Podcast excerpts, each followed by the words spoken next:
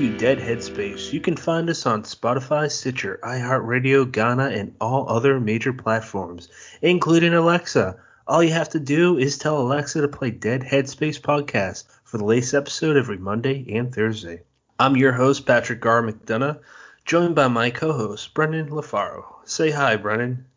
Hey, everybody. And our guest host, Cassie Daley. Say hi, Cassie. Hello.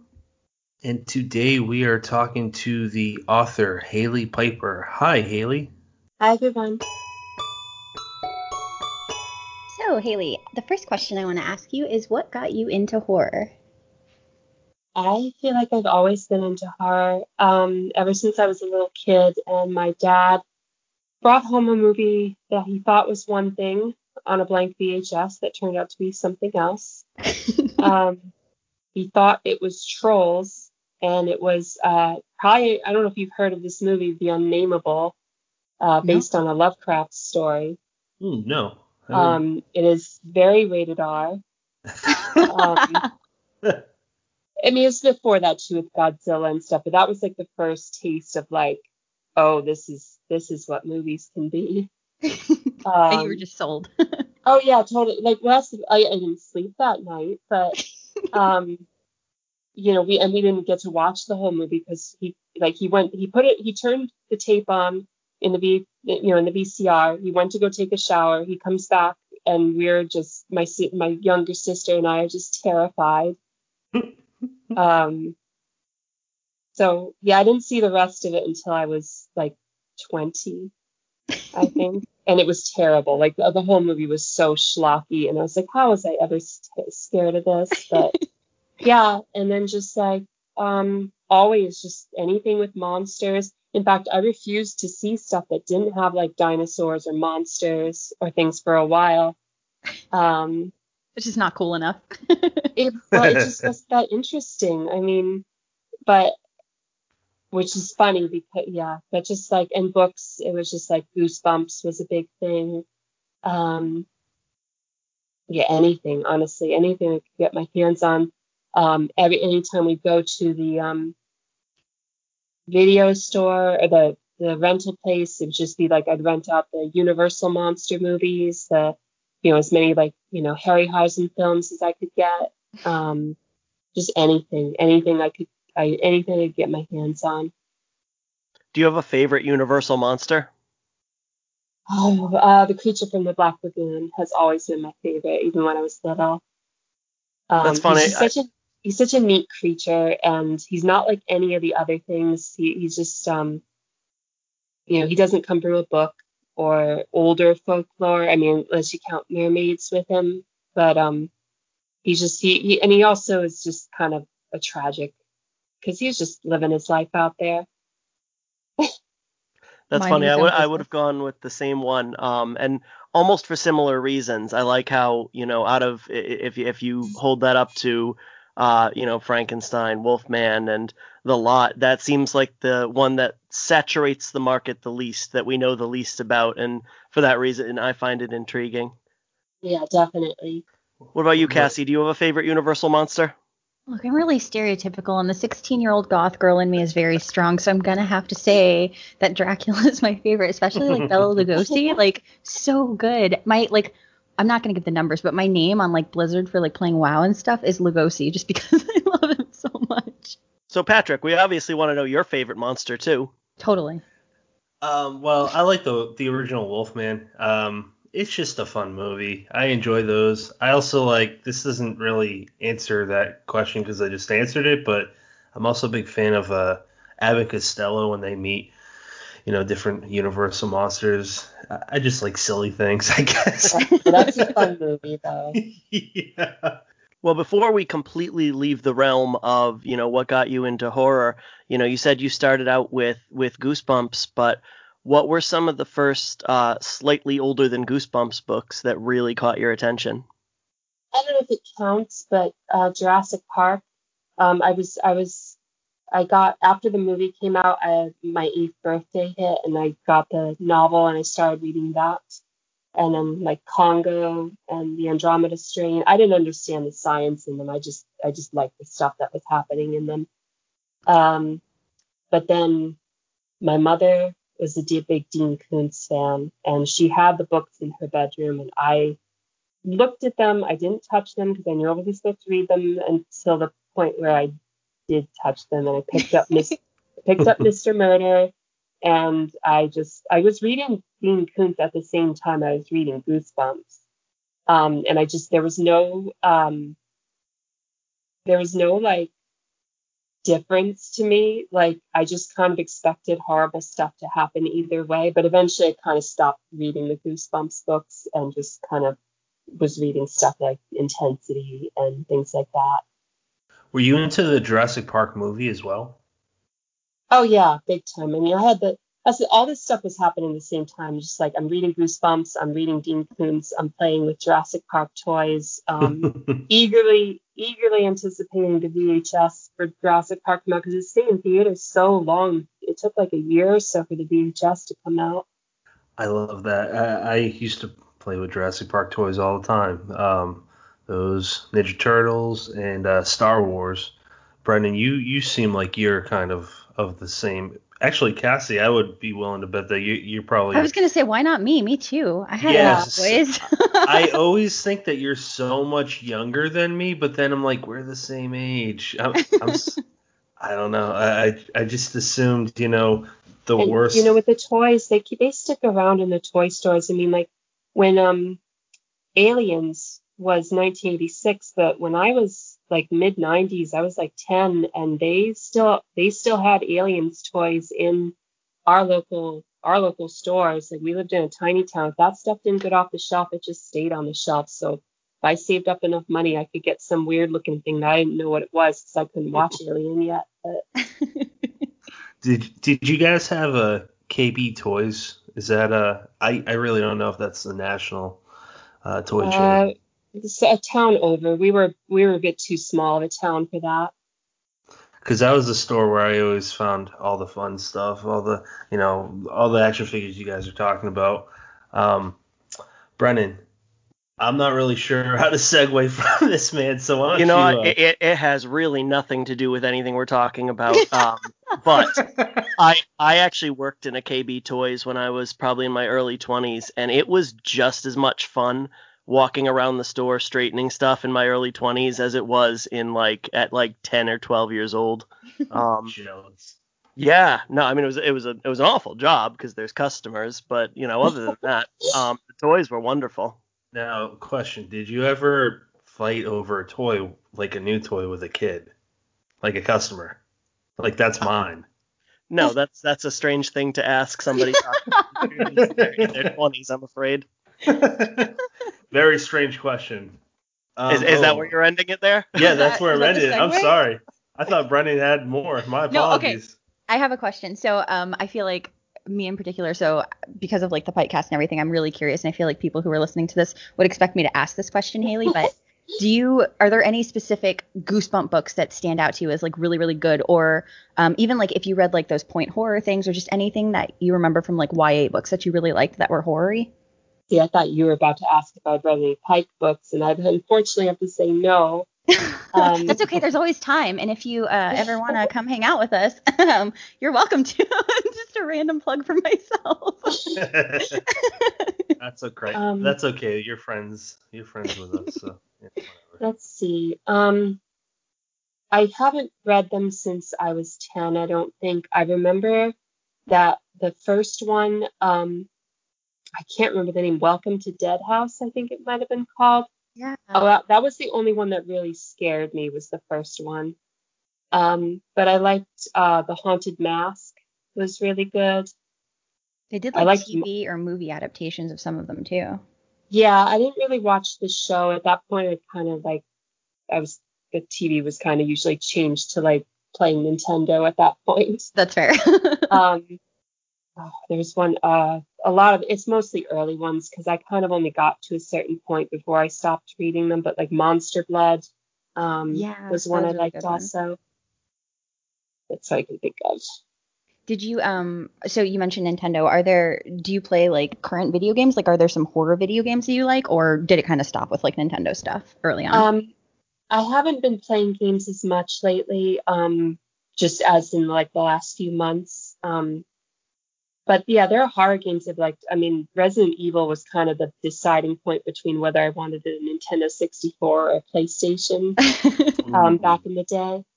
Um, I played, I played like Silent Hill 2. Um, I can, I know some people would argue. I, I consider like Bloodborne and Dark Souls to be horror games. Yeah. Um, they definitely make me freak out.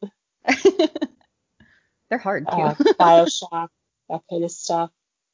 We love Bioshock here. Well, I, Brennan doesn't play a lot of video games, but Pat does. Brennan doesn't know what a Bioshock is, but know. Well, it deserves all the attention in film adaptations or HBO because that is just I- amazing. I don't think they do a good job, honestly. I, I think I think so much of what makes the um the subtext and the um narrative strength of Mhm. The first Bioshock um is really the fact that you are the player. Um I think this I think Infinite uh Bioshock Infinite is it Infinite or Infinity? That one would probably make a decent movie. you I think, are but I don't- smarter. I can't imagine they would do a good job with the first one though. I feel like they would be pretty though, even if it was bad. Like it would be That's so true. That beautiful. Absolutely, definitely. I I I've changed my mind thanks to you, Hailey. Holy crap! I've never thought of that. I, no, without, I don't want to spoil stuff for the game, but it's just, it's so, like, if you know the story, it's so integral that you are playing it. yeah. Like, it says so much about being somebody who plays video games. That's a good point. Now, can we move on to books, or are you two, Brennan and Cassie, uh, not ready yet? no, I'm good. I'm good. Because I'm really, I just want to jump straight to the Worm and his Kings, and we can talk about all the other books after. you guys- okay, I'll take that as a go ahead and shut up. go Pat. ahead, Pat. Go ahead. You're good. All right. Absence so, of argument move forward. uh, to sum it up, holy shit, you made a cosmic horror, and this is what basically I'm paraphrasing myself. I said to Cassie and Brennan after I finished it, I said she wrote a cosmic horror and said this is my subgenre now. Like you just nailed it, and it was particularly the last few pages. Not to say, not to take anything away from the entire book. It's all very, it's a good book, but the last few pages, you you just that that's what cosmic horror is. It's just like holy shit, we we, we don't matter. Maybe I got that completely wrong. I'm, I'm Um, hoping that's not all that I'm saying there, but, um, no, no, no, no. yeah, no, there's without a lot spoiling to it. anything. I I don't want to spoil anything. That's why I'm just trying to keep it vague. Yeah. It's it's a hard book to talk about 'cause- and I've said this I've said this to people before. I don't really I like end revelations and you know obviously like conclusion of events, but I like to I like middle I like earlier twists. If there's going to be a twist in situations, I want it to be earlier in the book so you can see the ramifications. I'm not not a huge fan of twist end at least in my work doing a twist ending. That I want there to be time for I want there to be time for consequences. Yeah, you know what? That's really that's a good point to see how the characters would react. Well, you did a good job with that. Um, yeah. So just to just to clear the air with my comment about the ending, uh, I don't want to ruin it. It's not even out yet, so that's pretty. Yeah, I maybe, really want to avoid getting into too much stuff. Yeah. stuff. Uh, so uh, I'm not sure where we. I'm sorry to say this. I'm not sure where we take it from there, but Brennan and Cassie, uh, one of you have to save me right now. I so mean, actually, hey, Oh, oh, we'll no, Cassie, go right Well- on ahead. No. We're both like, you're in distress. Here we are. All right. I got Um, the Cassie, if it's SOS cool, I'll- If it's cool, I'll jump in. So, Yeah. uh, Hailey, you you are absolutely right. It is so hard to describe um, a novella, especially one around that 114 page mark, without giving anything away that's kind of integral and is going to make you know for the reader's experience. And you know, as we're recording this, it is the day before Halloween. The book hits hits in a little over two weeks. So I'm gonna kind of put this at your doorstep. I wonder if you could give us a spoiler-free synopsis. yeah, um, I mean, it's I I think that the chiefly what's going on is the it is hard. Um, you know, the funny thing is, it's it's um, it's it's not too much different in in length than Benny Rose. It's just um, it's just adjusted a little differently. But Benny Rose is a little easier to describe because you you've got that whole second act where, I mean, things happen within it and stuff develops. But if you say it's it's you know the girls are running from Benny, then that's you know you, without spoiling anything, you're you're telling somebody what's going on in the book. This one's a little harder because Monique encounters something new pretty much every chapter. Um, it's uh, 1990 New York. Um, Monique is a, a, young homeless woman who's looking for her girlfriend Donna, who's been missing for three months, and her trail is following rumors of what's essentially an urban legend um, that's been kidnapping uh, women off the street. Um, and so her trail takes her underground and into essentially this underworld of that nobody on the surface knows about, where there's a uh, a cult that worships a um uh, how you describe a, a god of sorts. Um, and just she's not the only one who's looking for somebody. And there's a lot of there's interesting characters and things and creatures, and um, she's just trying to find the woman she loves.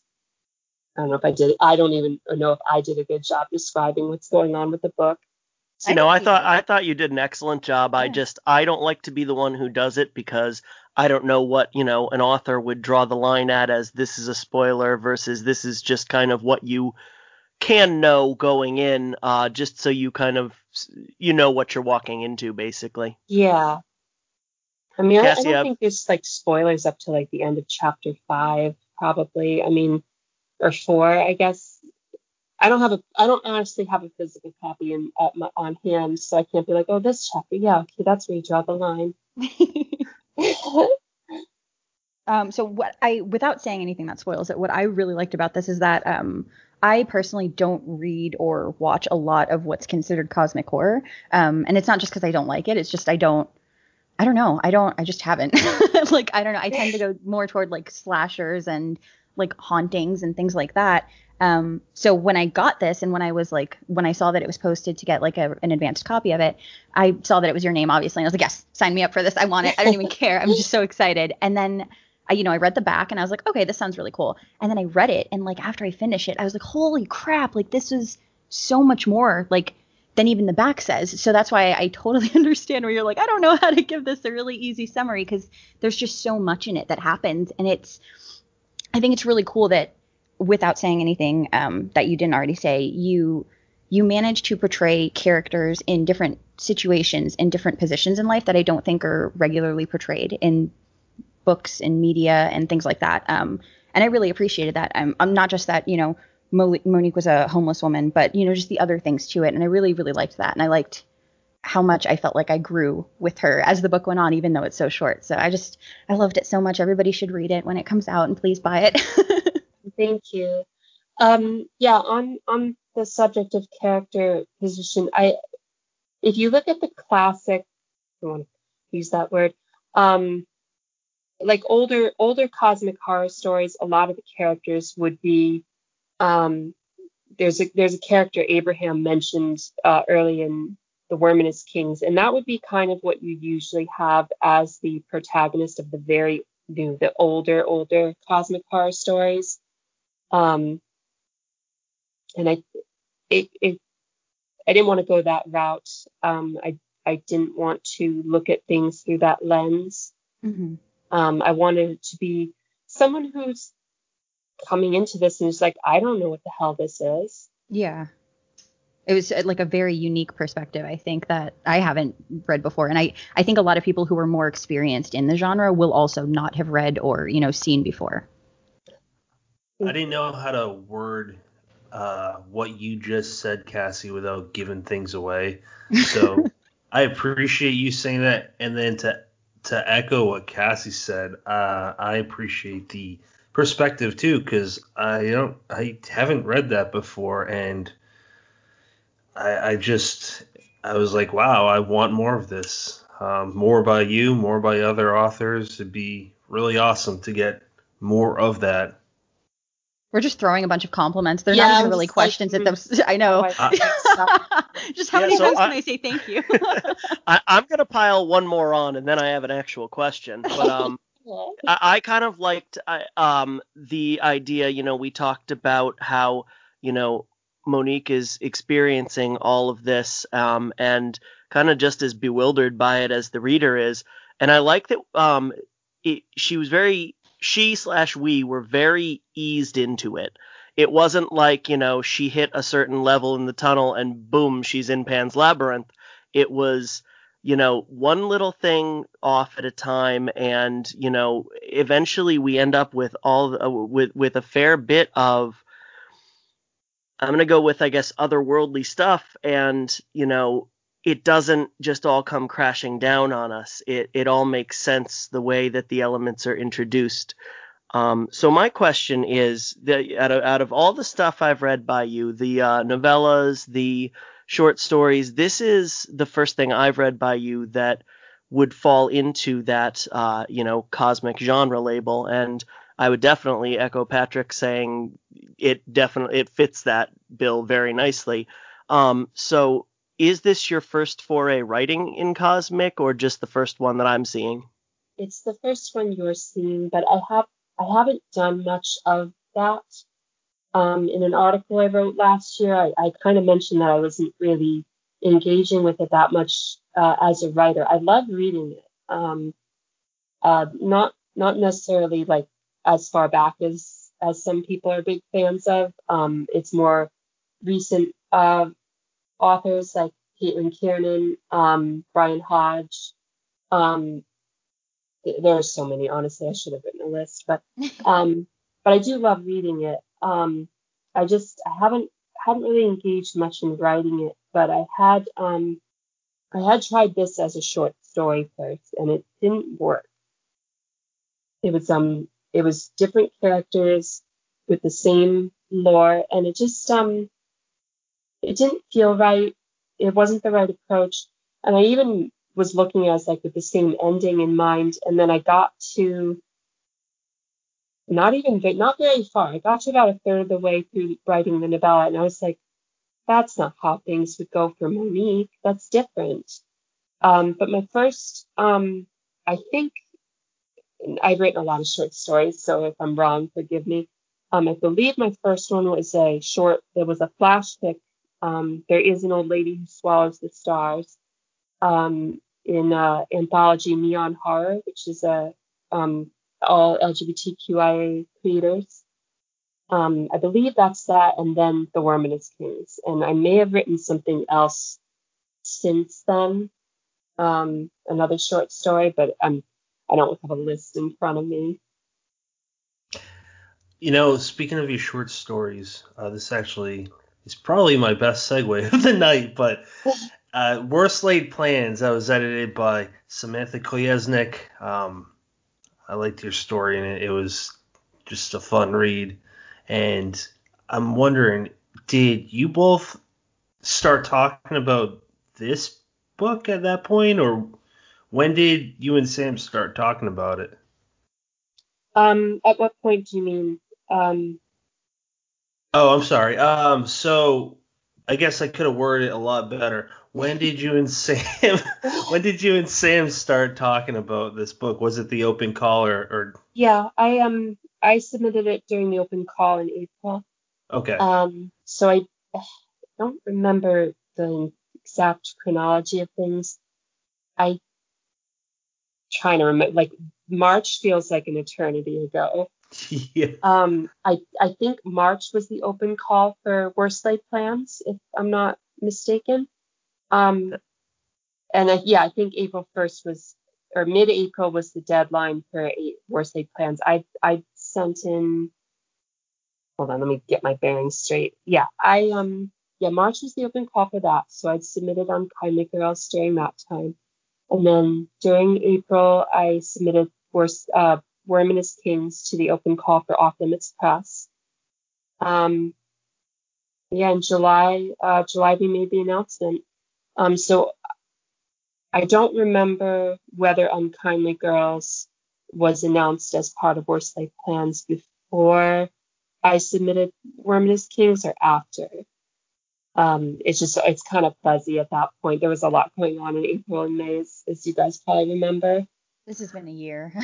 It's really, Yeah. really, oh my god. As a follow up to that, um, how has working with Off Limits been, Hailey? It's been wonderful. Um, Sam has been really um, communicative and supportive. We've we've um, had you know the same ideas with how we want to approach things. Um, Sam has just been fantastic. And I feel like the um uh the cover, I know that she was big on commissioning covers and getting the author's input on it. I feel like the cover that uh, was it CV Hunt that did that? Yes. Um, yeah, I we had a different we had a different um situation because I know I think when Laurel Hightower had Crossroads uh when they were going through the cover art there was kind of like you know look at this look at this look at this I think Sam had a more immediate idea of what the Worm and His Kings cover should be because she kind of just uh she sent it to me and I was just like oh my god that's perfect It is very appropriate for the book. That's I, I love it. Um, yeah, God, I want to say why I love it, but I'm gonna feel like I'm ruining it. will you stop? just Uh, quit trying to spoil it. Just just I end think- with I want people to read this. Someone mute Pat. I think it I think it embodies it without it doesn't have to get into the depths of it to really um to really describe because because if you look at the cover it, it is what the book is you know if that if that silhouette is Monique um just in looking down into the tunnel and just it is pure blackness there. It's like there's it's completely unknown. Um there's just and that's that's what the book is. Like you don't know where she's going at each step um, as she meets, you know, more new characters and situations at each chapter. Um, I, I think the editor, uh, Carmen Wells, described as uh, almost a, a, um, a Wonderland type of situation, um, just, you know, in a cosmic horror way. Um, and one of the things that was important to me is that um, in chapter two, you know, she comes up briefly from the subway and she's at the building and she's looking down and there's this sense that, you know, she got a lucky break. If she goes down again, she she's not going to come back up. And each each new turn is is descending. Um, the next step they find going down. The next steps after that going down. Like each step is just going deeper and deeper. She, you know, there isn't there isn't an ascension. So I, I that's so I probably went way too far with that, but the cover that's that's what the cover I think says to me at least. No, That like is, that. yeah. I didn't even think of the correlation with Alice in Wonderland, which I'm a huge fan of, and that makes complete sense. Um, I, but I don't know if anyone's going to ask this, so I just got to ask. Uh, the two blurbs by A.C. Wise and Mary SanGiovanni, how did that come about? Because that's that's awesome. That uh, it's really killer that those two are the ones that blurbed your book. I'm enormously appreciative of both of them for taking the time to do that because I know both of them are extremely busy. Sam had asked Mary and I asked AC Wise. Um, we both knew, we each knew the person we were talking to. Um, Oh, okay. I don't know if it's any more complicated than that. We just we didn't feel like we needed a slew of of uh, of blurbs. Um, so that made it a lot simpler. Yeah, I mean, It's, unfortunately, it's not really complicated or interesting story there. No, that's fine. Um, the two's, you know, plenty, and they're both for anyone that reads a lot, they should know those two names. it's really Yeah. awesome. Now, for Worst Laid Plans, was that was the first time you've worked with Sam in any capac- uh, capacity, wasn't it? Yes. Um, now that you've said that, that does jog my memory a a bit about the timeline. I believe that we had already been working on worst laid plans by the time that I submitted to the open call for off limits because um, not to dig up drama from earlier this year, uh, at least for me, but um, a publisher that I was going to publish a novel with, that I'm no longer publishing a novel with. Um, with that being a situation, I kind of was a little hesitant to, I didn't want to approach people I haven't really worked with, at least Hmm. at the moment. Um, in some capacity. So once Sam and I were working together on Worst Laid Plans, I was like, okay, she's you know she's good. She knows she knows what she's doing. You know, and not and like we'd already we talked a little over social media, but like I needed to see where the editing phase of that was, and it's like okay, she understands this stuff because I've worked not to name names a long time. These aren't anybody any of us know, but just there have been a couple places where it's just like they tried to turn my story into a YA story. and I don't I don't write YA, and the story had this ghost that was like it, it was these, these guys wanted to have sex with this ghost, and it was just like, you, how are you going to turn this into a YA story? um, so that didn't happen, but I'm always kind of wary. But especially with what happened with that other publisher earlier this year, I was very mm. concerned about stuff, and I just wanted to know what I was getting into. It's like, okay, so she, she's good, and like I didn't even know to what extent. Like Sam has been incredible. So just um, if anyone's listening to that, you know, who, who's listening to this um, and is thinking about submitting to the anthology call, that I think closes in a day. it's just a little late to start writing a story, but um, mm-hmm. or the um, open call for that starts the, the release date for the Worm and His Kings. Um, definitely off limits press is a good place to go. I've heard nothing. Is a spectacular place to go, I should say. Yeah, I've heard nothing but amazing things with Sam. I've I've been talking to her since I first saw her cover uh, with um, True for True Crime, and she's just for me anyway. She came out left field, and she is kicking ass in every way. Uh, writer, uh, as a editor, and as a publisher.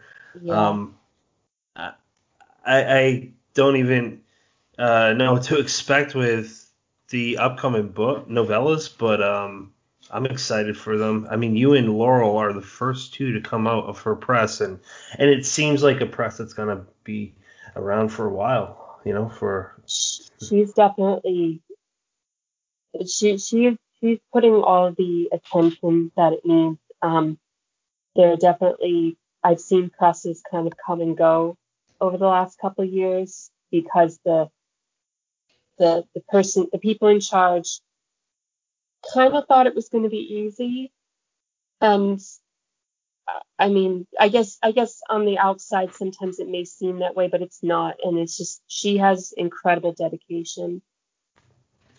Yeah, it, it's very clear that her heart's in this, and that's what's important. She'll fight for her authors, and she picks very wisely. Um, I mean, Carmen did a really good job.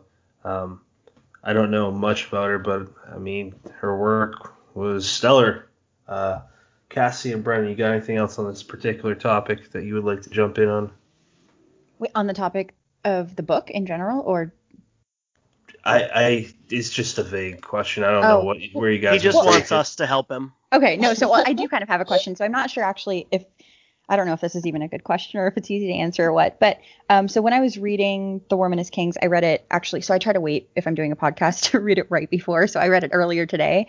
Um, and when I finished it, obviously I've read the other books that you've put out too, the other novellas, and it it's it felt so different to me. And like it, I, I, don't know. I don't want to say different because I could tell that it was you writing it. Like you have this voice that I can see in all of these books, but at the same time, it was also maybe kind of like more lyrical, um, or like it just it it was so pretty, and there were so many lines in it that just sounded really really pretty. Um, so my question um, is: there something different that went into the process, or was your process for this one like different, or was it more complicated, or did you just do the same thing for all of them? And this one to me just sounds different. um. Hmm. I know I'm great that's at wording good, things just like good, that. No, that's a good question. I'm not sure. Burn. It's um, it definitely it definitely took longer than other things.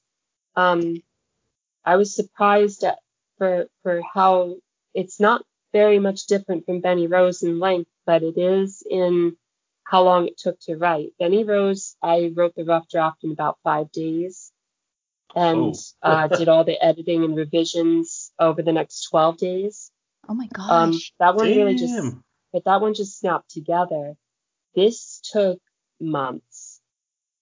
Um, and I'm, I'm, I had points where I brought it to my wife, Jay, and she, she told me this is good, this is bad, this is good, this is bad, and I would just take it back to the drawing board and and just go at it again and at it again. It, this one fought me is what I guess the best way I can put it, and I think that that um if anything beautiful came of it is because I challenged myself with this one. I, I find cosmic horror hard to, to approach.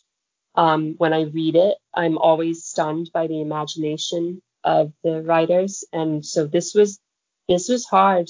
And, um, but I, I think that was good because I don't really, I kind of look to, to other, some, some horror writers. They have a, they have a thing if that makes sense. Like they have a they have a subgenre or two that they are like glued to.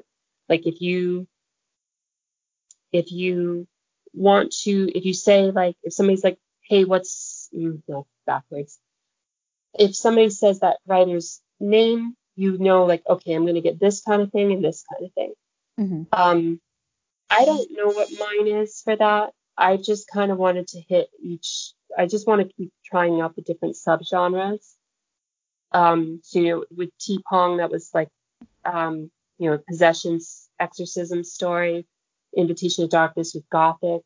Um, Benny Rose was a you know slasher. This is cosmic horror, and then um, next year Rooster Republic will be putting out my body horror novel, and I don't know where I'm going from there exactly. Um, but it's just like I just I want to keep diving into different things, and that means not staying in a comfort zone because if I just want to stay in a comfort zone, I could just keep writing stuff like Benny Rose, where it's a coming of age thing, because I love coming of age horror. Um, I love it so much, but sometimes you just don't feel like writing teenagers. um, so I don't know if I answered your question really. I think um, I think it really just was because in in knowing that this was not my wheelhouse, I had to I had to fight it a bit, and it fought me, and this is what came out of that. I mean, I think that's pretty cool though, and it does answer my question. And I I think it's neat that with each one, it's like something different. So you're keeping people, like your readers, even the people who, like me, are huge fans and will buy anything, on our toes. Like, because we're like, I don't know what to expect. You can tell me this is cosmic horror, but it's specific Hailey Piper cosmic horror. So it's still going to be something different and unique to other things that we would be reading, you know? Um, and I like that. And I like that it's unique for you too. So it's not just a new thing for us. It's each one for you is like, oh, I'm trying something out and let's see how this goes. And I mean, speaking for myself, I think you're nailing it. So congratulations, because everyone that I've read has been great. I'm hoping that I can keep approaching new things, and even if there's something that's hard for me, keep um, pre- you know, presenting something different, presenting a different perspective on it. Um, especially like as I'm writing short fiction, you know, you you kind of have to be willing to just jump at things when you when you're doing a lot of short fiction. Um, but there's something so like, okay, well, I want to challenge myself, but like sometimes you have to recognize you're not ready for that um, particular, like, what's a good example? I just finished Mongrels by Stephen Graham Jones this week. Mhm. And I'm like, let's say I wanted to write a werewolf book. I wouldn't know how to follow that up. Um, that knocked it out of the park so, I don't know what the word is, um, completely that I'm just like, yeah, I maybe I'd like to approach werewolves someday, but I don't know what to do, so I'm not going to do that right now. I like that too because it's like you liked it so much and it was so well done that you're like, I want to do this, but I I know I don't know how, but it's so cool. Oh, like I really want this. I was just stunned. I was just, yeah, I was just like, okay, one day, but no, like you just just take just take your crown, just keep it for now. I'm gonna keep my eye out in the future for a werewolf novel from you. that kind of just shows how good of a writer you are though because you you just said something that's very important for any new listeners that are also new writers go out of your comfort zone you know do whatever research you have to too if if it's a new subject that you gotta figure a few things out but i mean you nailed it you did a good job Thanks. Um, yeah, I'm hoping that people who are like longtime readers of cosmic horror will find something new. I was it was gratifying to see it on that um that list Um, I'm gonna sound so bad not knowing what the website was off the top of my head. I got nervous. Um, there have been there were a couple lists where it's gotten put up there as um as cosmic horror to to check out uh, alongside books that I I've enjoyed like the Ballad of Black Tom and I'm just like oh my god. so it's been it's been gratifying. I saw at least one list that probably you reposted. Um, and unfortunately, I can't think of uh, you know what what uh, publication so put bad. out the list It's either. So bad. But thank you to the publication. yeah. yeah, I really appreciate this. The, the, my my lack of being able to remember is not is not due to being ungrateful for that. It's just because it's uh, because it's been a week. yeah, it's been a year. Honestly, there's a lot in Oh our heads. Yeah. So Hailey, I want to talk a little bit about uh, your short fiction. Um, specifically, something I've seen you talk about a few times is a really positive spin on submitting and you know seeing some pieces go through and some pieces get kicked back. You talk about collecting rejections. I wonder if you could tell us a little bit more about that. Oh sure, I love talking about that. Um, but um, yeah, I have just a I have a different philosophy with rejections than um is usually what I'm presented with. Um, I think a lot of people I like I can't guess what's in somebody's head. I can only go by what they're saying. But what is being presented is kind of this adversarial um, relation, or in, in different ways. Um, sometimes it's that looking at the rejection as being a rejection. It's not just a rejection of the story; it's a rejection of you, and that's just not the case.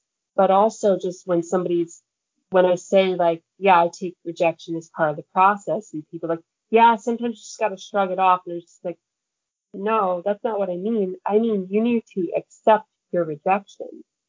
Um, because it is just going to happen. We, and, uh, a, unless a sub call goes very badly, it, it can't, they can't take everything, including all the things they love. Um, I definitely had that as, as per, when, on the rare occasion that they're able they have the time to do personal feedback it's just like we like this we just we can't take everything. It just it's just the truth of it. But um even regardless of that though i think that it is a, it is a matter of looking at it as a cycle you're going to get acceptances you're going to get rejections they come hand in hand um, and that's why it's so important to just go forward with it because your your rejections are going to have to outnumber your acceptances. It's just it's just a simple fact of, of numbers. And so when I look at them as that way, it doesn't become an advers it doesn't stay an adversarial relationship. It becomes a goal. Um, I my I have to get 100 rejections a year. I have to. That is the goal. I get acceptances along the way, but um, I have to get those rejections. Um, Holy shit, that's a lot. well, I'm almost there this year. I'm I'm I'm kind of getting nervous because it's getting late in the year, so I'm gonna keep. s- I'm, but right now, I've I've written two books this year, and um, so right now I'm devoting the rest of the year to short fiction. So we'll see what happens.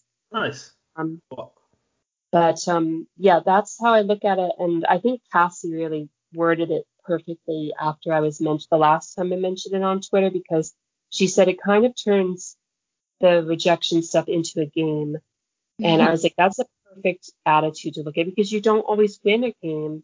And like, we don't play games to just to always win. That's not the purpose. Now, obviously, there's more to it than that, but the numbers element of it does kind of become that way. And I think that's the healthiest way to look at it, in, in my opinion. I think so too. And it, it like me personally, when you told me that for the first time, I remember because so for anybody who doesn't know, I've gone to Hailey like a million times asking for advice and asking questions on how like everything from how books work to how publishing works to like anything. And she's been so nice and so like helpful and given advice and just answered everything like very graciously. Um, and that was one of the pieces of advice that she gave me was the thing about the rejections and how if you're aiming for them, then they can't really hurt you. And that like that was the single best advice I've gotten regarding submitting to places and that is the reason that like I've decided to do it and that I've been brave enough to do it and risk the rejections because I got to get them. Everybody gets them. Like it's going to happen, but maybe there will be some good things. And then if not, hey, I've re- like I've reached a rejection goal, so there's a good thing. I made a good thing for myself out of the bad things. absolutely how I look at it is is absolutely right. If if I had if I didn't apply that way, I would have never gotten my first acceptance and I wouldn't have sold all the stories after that or any of the books after that. I just wouldn't have tried. So I, I really think it's I, I think the healthiest thing to do is to adjust that mindset and just look at it as like this is this is a good thing because it means that I'm trying. Yeah, no, that that definitely is uh, a good thing. Doesn't matter how good you are. Uh, I've heard from quite a few writers that even Stephen King, he gets more rejections than we would know about. They don't accept everything he writes because he's Stephen King. So you know, if the top writers are getting rejected, we're gonna get rejected easily. And, Nothing else, Pat. No, that's okay. all I had. I don't know all why right. I keep leaving us on cliffhangers. I, I, apologize. Sorry that's for okay. being so droning that I just kill the room. so, so Hailey, on the same topic, um, I kind of wanted to talk about. I, I feel, you know, you, you you said you have to submit, you know, a certain uh, quota so that you hit that rejections, a hundred a year, which is a which is a wild number, by the way. Um, but it it seems like maybe you've had trouble with that this year because your stuff keeps getting in like absolutely everywhere. Um, it, it's funny because I keep every once in a while I'll see like you know an anthology that I've never heard of, and you're announcing a story in it, and then it just gets dogpiled by like um, all these other uh, authors, and it's it's almost like you're a trendsetter. Um, but I wanted to talk about how prolific you are in short fiction. And I wanted to kind of ask what your process is, how often, and how, you know, basically on average, how long it takes you to churn out a story. Um, and I was really uh, taken aback by the fact that you knocked out the first draft, draft of Benny Rose in like five days. Now I'm very interested to hear how long story takes you on average but that's like that was such an anomaly. And like i i was on Ink Heist earlier this year and i kept accidentally referring to writing benny rose as easy. And the thing is like saying like okay i wrote the rough draft in five days. That doesn't account for the eight months of struggling to get this concept to work. Um mm. you know i notes and things that happened before that. Like i could not i had i had the idea before and I was just trying to think, like, oh, it might have been longer than eight months.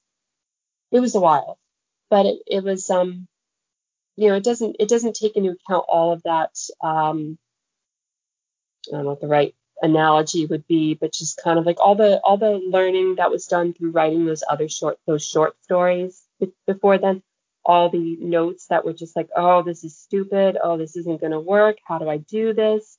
And then um, when the Rewind or Die call went out, like something about the description of what kind of stories they were looking for clicked. And I was just like, oh, set it in the 80s. And it wasn't like that was enough to solve all the problems, but it, it unlocked my brain so I could figure out the rest. And I just set out, hit the ground running and just, just went through it. Um, it honestly, as far as I, I, can't really say that each story takes the same amount of time. Um, one story that was announced recently, um, it took me about four hours um, total from from doing the rough draft to doing the final uh, revisions. Um, wow. wow. But another story that was recently sold, it took me five weeks. Um, and that's not because of their length difference. It's because of just uh, how much of a challenge was the um, type of story, um, how new was some of the material for me, how um, what was the tone. Because if it's a certain kind of tone, it may take me a little longer to work at or try to perfect. Um, it can depend on character voice. Um, you know, one of my most popular short stories is Feast for Small Pieces that took me an afternoon. Um, but I've had ones, but Unkindly Girls for Worst Laid Plans, that took me three weeks. Um, it's those stories aren't that different in length, but it's just a matter of the kind of material. Um, Feast for Small Pieces began as as a rant that my my wife then told me go write that down right now, and then and then it just ballooned into a story. Um, Unkindly Girls was, I mean, I, it's not subject matter that I often approach. Um, in fact, I kind of I, I don't really care to, but in this particular instance, this was the story that was speaking to me. And so I, it's weird because I think probably more people have read that than a lot of my other short stories. And I'm like, I hope they're not thinking that that's the kind of thing they're always going to be seeing. I, I typically like my monsters and, uh, and weird, weird shit and, um, not usually about a, a parental figure of that nature. Um, as far as being prolific goes, though, I I I know it's kind of like been a thing that gets bandied about. It's like, well, you don't have to write every day. It's like, of course you don't. Everyone should follow their own process. Everyone's process works differently. I was talking to a friend last week. She had kind of realized that she she works in bursts. That's how she is. She she works in a burst, and then she goes into kind of a a, a, a low a, you know a, a lower period where she just like she's resting, and then she does another burst. I'm a write every day kind of person. I am. Um, I, I love writing. I, I I write I write stories just for fun a lot of the time. Like people will never see them. They just they go immediately in the trunk. They don't even get get uh, sent out. They're just for me to play with an idea or figure something out or just test something or just or just have fun because I think I think writing is fun. Um so yeah, I usually write at least a couple hours unless it's a rough day or or I shouldn't say rough day. If suddenly there's a lot of things I have to do in the morning I I can't do it, but I usually write for a couple hours each day. Um, and that can be that doesn't even necessarily have to be like I'm sitting there writing new material. It can be editing, revising, like all those things are part of writing. So I, I you know I consider them writing, and that's all stuff that's you know gearing your brain to uh, treat this as important. And and I read a lot too. And honestly, I think that's one of the biggest, most helpful things for me. I I've I've seen some writers say I don't have time to read. It's like you don't have time to write. Um, like I try to read at least a book a week. Um, I can't always make it, but I do I do read short stories and stuff. And really, just your brain your brain is affected by how you treat it. And if I'm treating it to books, then I, I feel it's getting stronger. That's a great point. Uh, yeah, that, that is that is something that I'm actually very much so looking towards with my kid. I want to I want him to read anything. I don't care. Hope it's hard, but I don't care. Um, now, are you a type of writer that will only write at a certain time, or it, it must be at, say, your writing desk, or are you really just kind of? I, I don't believe you answered this, so forgive me sorry. if um. Uh, um, sorry, go ahead. I'm interrupting you. Oh, no problem. Uh, or are you just kind of, uh, you know, if it's gonna be at the living room, on the living room couch or wherever? Uh, how are you when it comes to that? Um, let's see. Well, I'm definitely a routine-oriented writer. I um, I like to. I, I mornings are my are my most awake point. I'll I'll be up at 4:30 and just kind of hop on the computer and get started. Um, oh wow. 4:30. It's, it's, it's been later. So yeah, I, I've I've gotten up and I'm like Cassie, why is she still posting I know. things on Instagram? I haven't gone to bed yet. yeah. Um, and because that's like 1:30 your time. Yeah, it's so late. um, but yeah, so I'm I'm usually up. I mean, it's been later lately for whatever reason. I'm sure that's gonna get messed up by daylight savings in a couple days. Um, but yeah, I'm usually up and at my desk and just getting started on whatever I have to do that day, whether it's, you know, start writing a new draft or writing a second draft or revising stuff. Um, as far as like writing otherwise, there have been times where I've had to, because something strikes, I just jump in there. Those are pretty rare, but I will hop on in an afternoon or evening if, um, if it's, if, if, if the I kind of just follow what my brain tells me to do. Um, if if, if the story necessitates, but that's very rare. That's like once in a month that that would happen. Um, usually, what's more common for me is that you know if I'm if I'm hanging out with Jay um, over on the couch or whatever, I'll have my notebook next to me. So if something occurs to me, I can jot it down. And a lot of that stuff's gonna be trash. A lot of it's just gonna sit in a folder on my or a file on my computer and never get used. But you don't know that until later. That, And a lot of times a single a single line of dialogue has created an entire story or a new character for a book or something. Um, you just it's that it's best to keep it because you never know. Ye- yes, I love that. I too carry many notebooks because it's true. It's like a filter, you know. Like, what's the worst that'll happen? It'll just stay there. No one will see it. But the best that'll happen is, like you just said, it will be the seed to a giant tree of a story.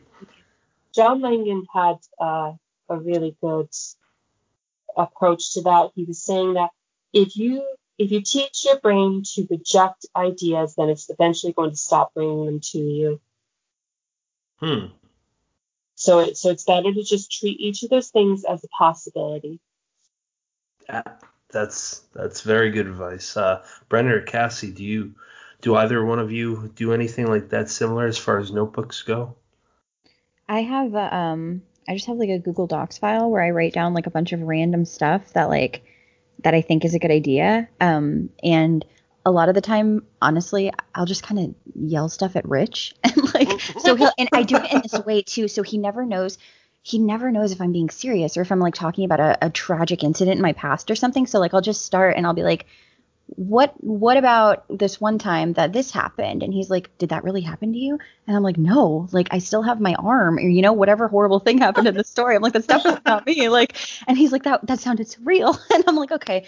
Would that be a good story though? And he's so he'll tell me like yes or no. And he's also really helpful with he'll tell me if it's stupid. Like not he won't be rude but he'll be like I don't really think you're you're paying attention to this huge hole here. And I'm like, oh God, you're right. I'm not. I missed that. So he's kind of my notepad for that. Um, but I do, like Hailey says, I just spit all of my ideas, like no matter how small or anything. I'm like, what about this? Have you ever heard of this? Is this a thing? You know what's great is like when I'm driving with my wife, um, I, I just I she knows when I'm about to like get an idea because I'm just I just got I guess this look on me. So I'm like, hey, here here's my phone. Type that like jot this down. Thank God she like is totally cool with me being a horror like mainly a horror writer because uh I don't know like the shit that all of us think about it's not it's not normal but we write it down for for fun. I mean, normal's subjective, but I, I don't know. You have to have a good support system too. Um, and it sounds like Jay's like great. Um, and if you don't want to answer this, is fine. I only got one question about her. Is she your uh, first reader? Um, there was a time when we did things that way, but I kind of, I kind of realized that when I, I would only really ask her to read something if I had concerns about it. Hmm. And so once I kind of realized that, I really, I, I, it kind of was just like, well, if I need her to read this, then it's not right yet. So I don't really need to make her read this. I just know that I need to fix it. Um, with the Worm and His Kings, probably the last thing she read. Um, I've read stuff. I, she has read, or I should say, last thing she has read that hadn't already been accepted for publication. Um, she has after after something's been accepted for publication, she will then read it sometimes. But I really don't. Um, we don't really do that as much anymore because I've kind of just realized that needing to ask her is, is a warning system that I know I know I need to do more with this. Um, so I, I'd, I'd run ideas past her, but honestly, that's really just to kind of see what she thinks about it. Is less because whether I'm going to do it or not. Hmm. It's interesting. Brennan, uh, kind of skipped past you, man. So do you have an answer? No, I was just thinking that you're lucky to have uh, Tara to transcribe for you into Yeah, your that's a phone. lot. I yeah, it's it's nice, and I bet she does a really good job. I mean, I do the same thing. I use my Notes app on my phone, but I always make the same terrible mistake of trusting myself to interpret what I meant later, and Yes. it's Oh, I hate that. yeah. And then I look Oh. at it later, I'm like, what? What on earth could I possibly have meant by this? This is I do that so no. much. I have one What? on my phone literally right now that just says mate treks, like Star Trek, but mate treks, and I do not know. Like, what was I thinking? There's nothing else. There's no other information. Like, I don't know what that means. is that something I saw on the internet, or is that a story idea? Who knows? It's a surprise. and that's and that's one of those things that I've tried to get better at with note taking. It ends up translating sometimes into the stories itself because I'll have written something down and I've written a dialogue line down, but I won't have written the tone. And so I'll come back to it. It's like, wait, does that mean this or this? And I realize like I need to take notes that indicate what I meant. What what's the most important element for uh, maybe there isn't one, but do you have an important element that you mostly focus on? Like there's some writers that it's all about atmosphere first, some are characters. It's different for every story, I would say. Um, okay. different some honestly sometimes some stories start because uh you know character a says this and character b responded like this um another story will because like i want to write somebody with this fatal flaw another time will because like i have an imaginative idea it's it's any story can have a different level of importance for for a particular element of it is there a specific thing that you struggle with when writing? Like, is there something that you're aware of, like one of your, I don't know what it's called, but something that you know that you do that you should not do, maybe that you have to like edit out or something every time? Um, I probably would say in the past there have been, but as you know, as we grow as writers, I think that we we both learn to overcome those things. Um, if I've been very lucky to work with so many editors, and so when your stuff is getting edited regularly, when you're seeing like, okay, this comes up in this is coming up, you know, blank is coming up in multiple short stories. Like, uh, okay, I know one. Um, I had been kind of clipping words sometimes here and there at the ends of sentences, not in the sense of like it was missing, but just because like um like character A went this way and character B uh followed behind. That would be the end of the sentence. And a lot of editors were adding like behind her afterwards, like, okay, I need to stop clipping it there and just make it clear with the pronoun because this is an issue um, just little things like that. So you add that over time and over lots of stories, and it's just like you get a feel for what your weaknesses are. So you grow both, you grow out of those, and you probably develop new ones. So I'm sure there are things I do right now that I'm not aware of, but I do know about the things I used to do that I don't do anymore. Um, like filler actions, like you know, character nods, like have that happening too many times um, you know, you want to have each of those little things matter. So like, okay, I know not to, not to fall to that so much, but you know, as far as like what's current, not really. I like that. I think it's so it's like um kind of like an educational thing too. So each one and each time you get feedback back from somebody, you're learning a little bit more and it's making you a little bit stronger as a writer so that you can And- bring those lessons to the next And thing. that's, and that's one of the more fortunate parts about having, uh, like so many short stories in publication is just that I, because of all those different editors, it's been a lot of different input and over a short period of time. So I- I've had, I've had that benefit. For sure. Yeah, and I I would say, you know, as a newer writer, I um I enjoy patting myself on the back when I, you know, can recognize something that I've uh, had picked out, you know, like you mentioned clipping sentences. Um but, you know, an instance of passive voice, an instance of using the word then for the 343rd time in a five-page story. um when I when I can kind of look over my own work and be like, oh oh oh man, you are better than that, um, and then taking it out and just realizing that I'm not I'm not there yet, but I'm growing. Um, and you know, like you said, and and you certainly have you know a lot more experience uh, than I do, but like you said, it's I'm sure there are things that I'm doing right now, um, but as far as you know, fatal flaws that that amount of submission, the amount of work you've done, and the amount of feedback you've gotten on them has really helped you just become a better writer. And that really goes back to that whole idea of collecting rejections. If you're not working towards that and constantly, you know, writing new stuff and bettering yourself, then you don't end up with that sense of um I'm growing is how you put it and I love that. I think, I, and I think the hope, not just as writers, but as people, is that our, our journey of learning and growing, you know, never stops. No, one of my favorite, and I, I probably have told this before on the air, but one of my favorite music quotes is um, a classical cellist by the name of Pablo Casals turned 84, you know, maybe five, six years ago, and they interviewed him and they said, you know, what's it like? You've, you're 84, you've been playing cello for like uh, 70 years or something like that. And he said, I think I'm starting to get the hang of this thing. Um, and it's that that's that's what it is. You can apply it to music, you can apply it to writing, or you can just apply it to being a human being. Um, Absolutely. Yeah. Oh, sorry, that was a Patrick segue. Um, actually, there was another story I wanted to ask you about.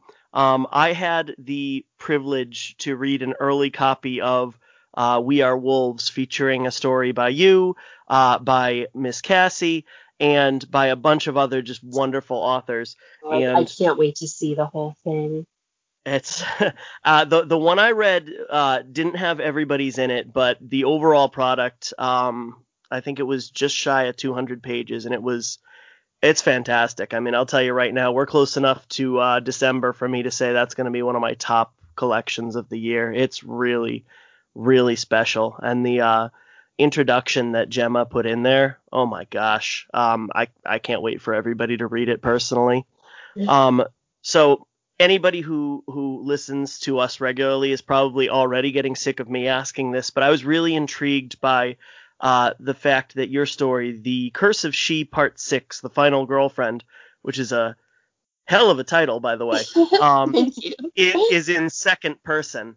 Um, and I, I wanted to know, is that something that you've worked with a lot, or is it something you were kind of experimenting with for this?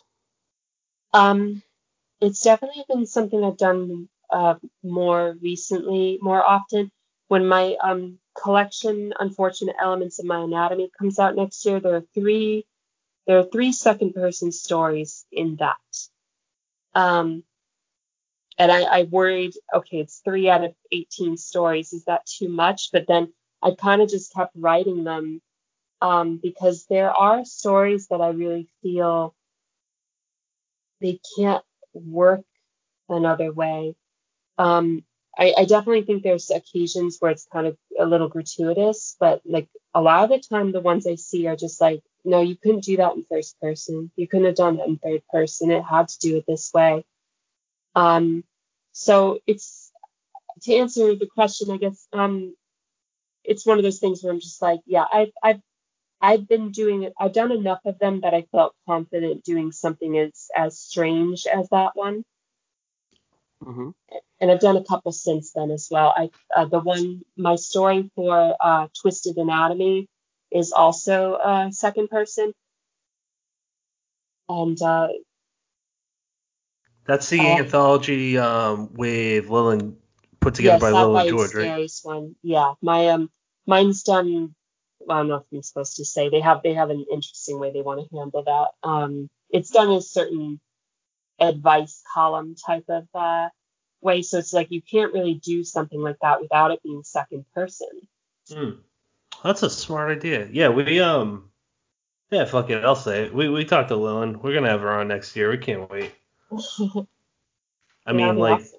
the the anthologies that is just all females. It's amazing. Like there's, I love this. I love being able to read all these books because they kick ass. And not, Brennan will say it often. Uh, I'll say I'll I'll echo it. It's um it's true that there's so many amazing female authors that are quite frankly better than guys, and it's it's enjoyable. I love it. I want to see who's gonna continue with uh, certain subgenres, uh, who who may end up getting movie deals, because you know eventually quite a few of you are. I mean, it's there's too many good stories. We'll have to see. Yeah, I know that's a, that's a huge thing, but um, so let's go to unless either one of you have anything else, I would like to ask Hailey what she is currently reading. Go for it. Hailey, what are you currently reading? well, like I said, I just finished Mongrels by Stephen Graham Jones. Mhm. Um, let's see, I'm in the middle of uh, Children of the Fang by John Langan, his recent uh, short story Ooh. collection. I'm reading Places We Fear to Tread, um, that came out from Cemetery Gates Media, um, which I have a, I have a story in, but I'm, I wanted to read everybody else's stories. Um, let's see. Reading uh, poetry collection. Let's see. Woman by Ash Watson. And uh, there's something else. I was about to start Isola, which is a graphic novel, or I should say trade paperback by uh, Brenden Fletcher. And Oh, okay. uh, Carl Kirsch, Kirsch, Kirsch. I'm not sure if I'm pronouncing that right. And then. I'm going to be starting listening to the audiobook for uh, Wonderland by, um, I'm going to mess up the name, I think, uh, so, Zoje Stage? I'm not sure how to pronounce. Okay, I don't like messing up people's names. Well, that, I'm going to be that's starting definitely. that next week. Ah, that's all right. That sounds like a neat, uh, diverse list right there. How about uh, you, Cassie? Um, I'm we reading Halloween Season by Lucy A. Snyder. Um, Nice. Yeah, Raw Dog Screaming Press sent me a copy of it, so I want I've been saving it because I got it actually like a month and a half ago, but I wanted to read it right before Halloween because of Hmm. what it is. So um, yeah, I'm reading that, and then I'm also reading Worst Laid Plans and Places We Fear to Tread also. Um, and I actually, because I knew we were doing this, I started both of those with Hailey's stories. So uh, yeah, and they're both good so far. So I'm excited to keep reading them. Aw. Yeah. Uh, what about you guys? Brennan. Um, yeah, real, real quick, Hailey, I, I, I would like to add in. I'm psyched to uh, speak to another reader who apparently needs to have like ten books going at once. Um, Yeah, I mean, I'm trying to be. Uh, no, I'm not. I'm not trying to be better about it. It's yeah, that's um, just something you have to say. I, I Yeah. also am trying, but I'm not really. I just, I just, I um, I really try not to read too many short story collections and anthologies at the same time because it gives me anxiety. But I do want to like read a novel, novel or novella at the same time, read a poetry collection at the same time, have an audiobook at the same time, have a graphic novel. So it's just like as long as they're different from each other, I'm good. That's perfect. Yeah, I, I like to same thing. I like to have you know a collection going, um, because I feel like if I you know need to read something because we're talking to somebody, I can put a collection aside or skip around if I absolutely need yeah. to, uh, without losing the thread. um, but uh, I am reading, and uh, by reading I mean started like two hours ago. Uh, Zero Saints by Gabino Iglesias. Yay. Um, it's so far so good. I just finished Coyote Songs. Um, oh my gosh, I think yesterday. Uh, and that was one of uh, Cassie's "You Need to Read This Now" books, and I'm I can see why. Um, I loved that book. I really really loved it. Easy, easy five stars. Um, and you know Zero Saints has that same kind of um, well, it's it's his voice, so I'm really excited to see where that goes as well. How about you, Pat? Uh, yeah, I'm just reading Gabino's two books to prep for his episode next week. Uh, Coyote Songs and Zero Saints. He uh, he just starts off the bat like, all right, we're gonna start with uh, kicking the head to this guy. Uh, I gets thrown in the trunk. I'm not really spoiling it because it's on like the first page, but it's it's awesome. The way he describes things too is just it's I don't know. I, I don't know how else to say it. It's different. It's neat. It's uh, very action packed. Um. Okay. Another aw- awkward segue. Guess we're ink heist today. No, I just sure wanted to. No, I wanted to do just a small call out that we have seven minutes before Hailey has to go. I think. Go so I just ahead. so we for pacing. I just wanted to let us No know so we can end on time. Go ahead.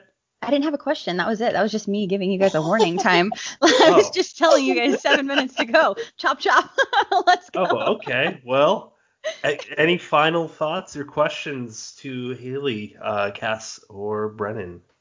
I, I have a quick one. You mentioned that you have a book with uh, Rooster Republic coming out next year. Now, I don't, I don't know if you can even tell us anything about it because I don't believe the title's even been out, announced yet. Um, they're waiting on that. We're we're kind of like doing each little bit in pieces.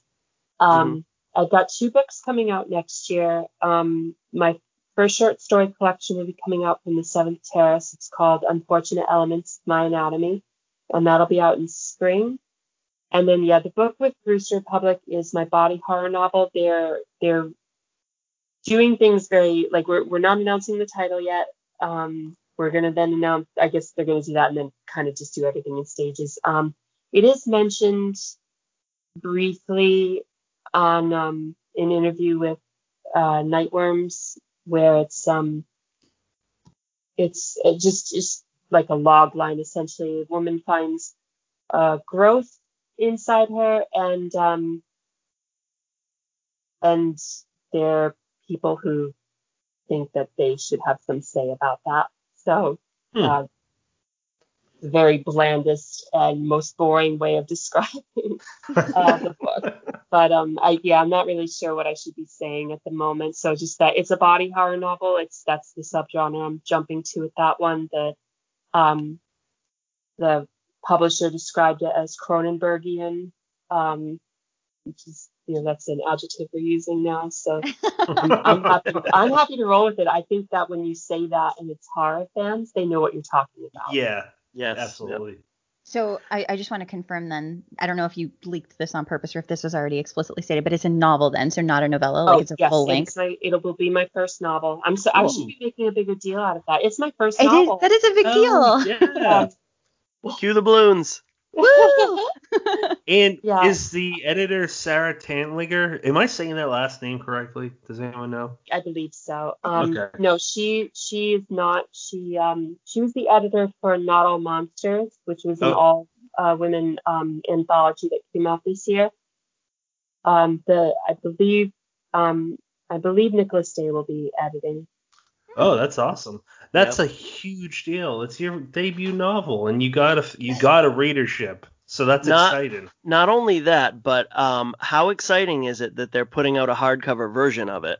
I'm excited, and I'm not even you. I, yeah, I'm very I'm very excited. Especially it's been it's been fun seeing the releases this year with um the Not All Monsters anthology with um Sara Tantlinger's new poetry collection. Um, and I'm looking forward to K.P. Kulski's uh, debut novel, Fairest Flesh. I've heard good things about that one from the people who have gotten like early copies. Yeah, it's Sara. I know Sara got to read it. She's been. I think um, hers review was the one I saw. Yeah. yeah, she's been raving about it slash bragging about it enough that I'm like, I want to read it. um, so yeah, um, yeah, I'm looking, I'm looking forward to that. I've, I've got the other ones, but it's just like, yeah, it's, it's very exciting. I'm, I'm very happy to be working with um, Rooster Republic's, you know, slash Strange House Books. Um, it's going to be 2021 is going to be exciting. And I've got, I've got more short stories coming out. Um, yeah, it's, it'll be busy. I was gonna say 2020 was exciting. Uh, if you're a Hailey Piper fan, I and you know it already sounds like 2021 is shaping up, and it's still two months away if we you know survive that long. Um, so you know I want to remind everybody that The Worm and His Kings is out on November 15th through Off Limits Press, which is going to be about two weeks uh, by the time that you are hearing this. Um, there's a ton of great stuff coming out next year, and uh, I hope that uh, when you have uh, a release date on that novel, uh, I hope you'll come back and talk to us again. We'd love to have you. Yeah, that'd be awesome. Yeah. Absolutely. In the meantime, where can people follow you?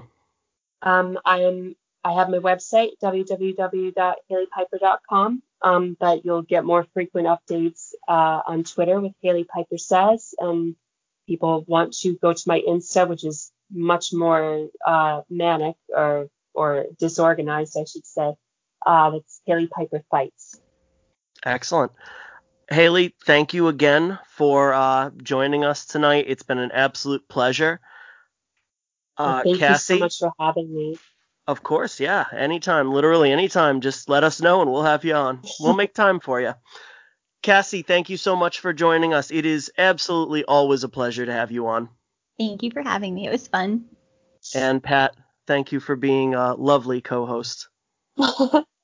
and and thank you for not uh, reading the last like three pages of Hailey's book. I was afraid you were going there, Oh no. like live on air. I don't Yeah, want uh, to spoil it, but what if I just read the last three pages? Yes, I apologize, Hailey. I'm a bumbling dumbass. It's- oh no, you're fine. You're fine. Can we keep that in the episode? Don't edit Oh, that. oh hell yeah. Yeah, Hailey, it's been a pleasure. We we love your books. You're a real delight to talk to. So, yeah, seriously, anytime. I know I'm repeating Brennan, but uh, you know, bumbling dumbass over here. That is, No. he's gonna make that. Brennan's gonna make that his ringtone or something. Close us up, Cassie. uh, wait, is there a specific closing that I'm supposed no, to? No, just say bye. Oh, goodbye, everybody. Thank you. Woo. have a good night, everyone. Thank you, Hailey. Thank you. Bye. Thank you. Bye. Bye. We are in your mind.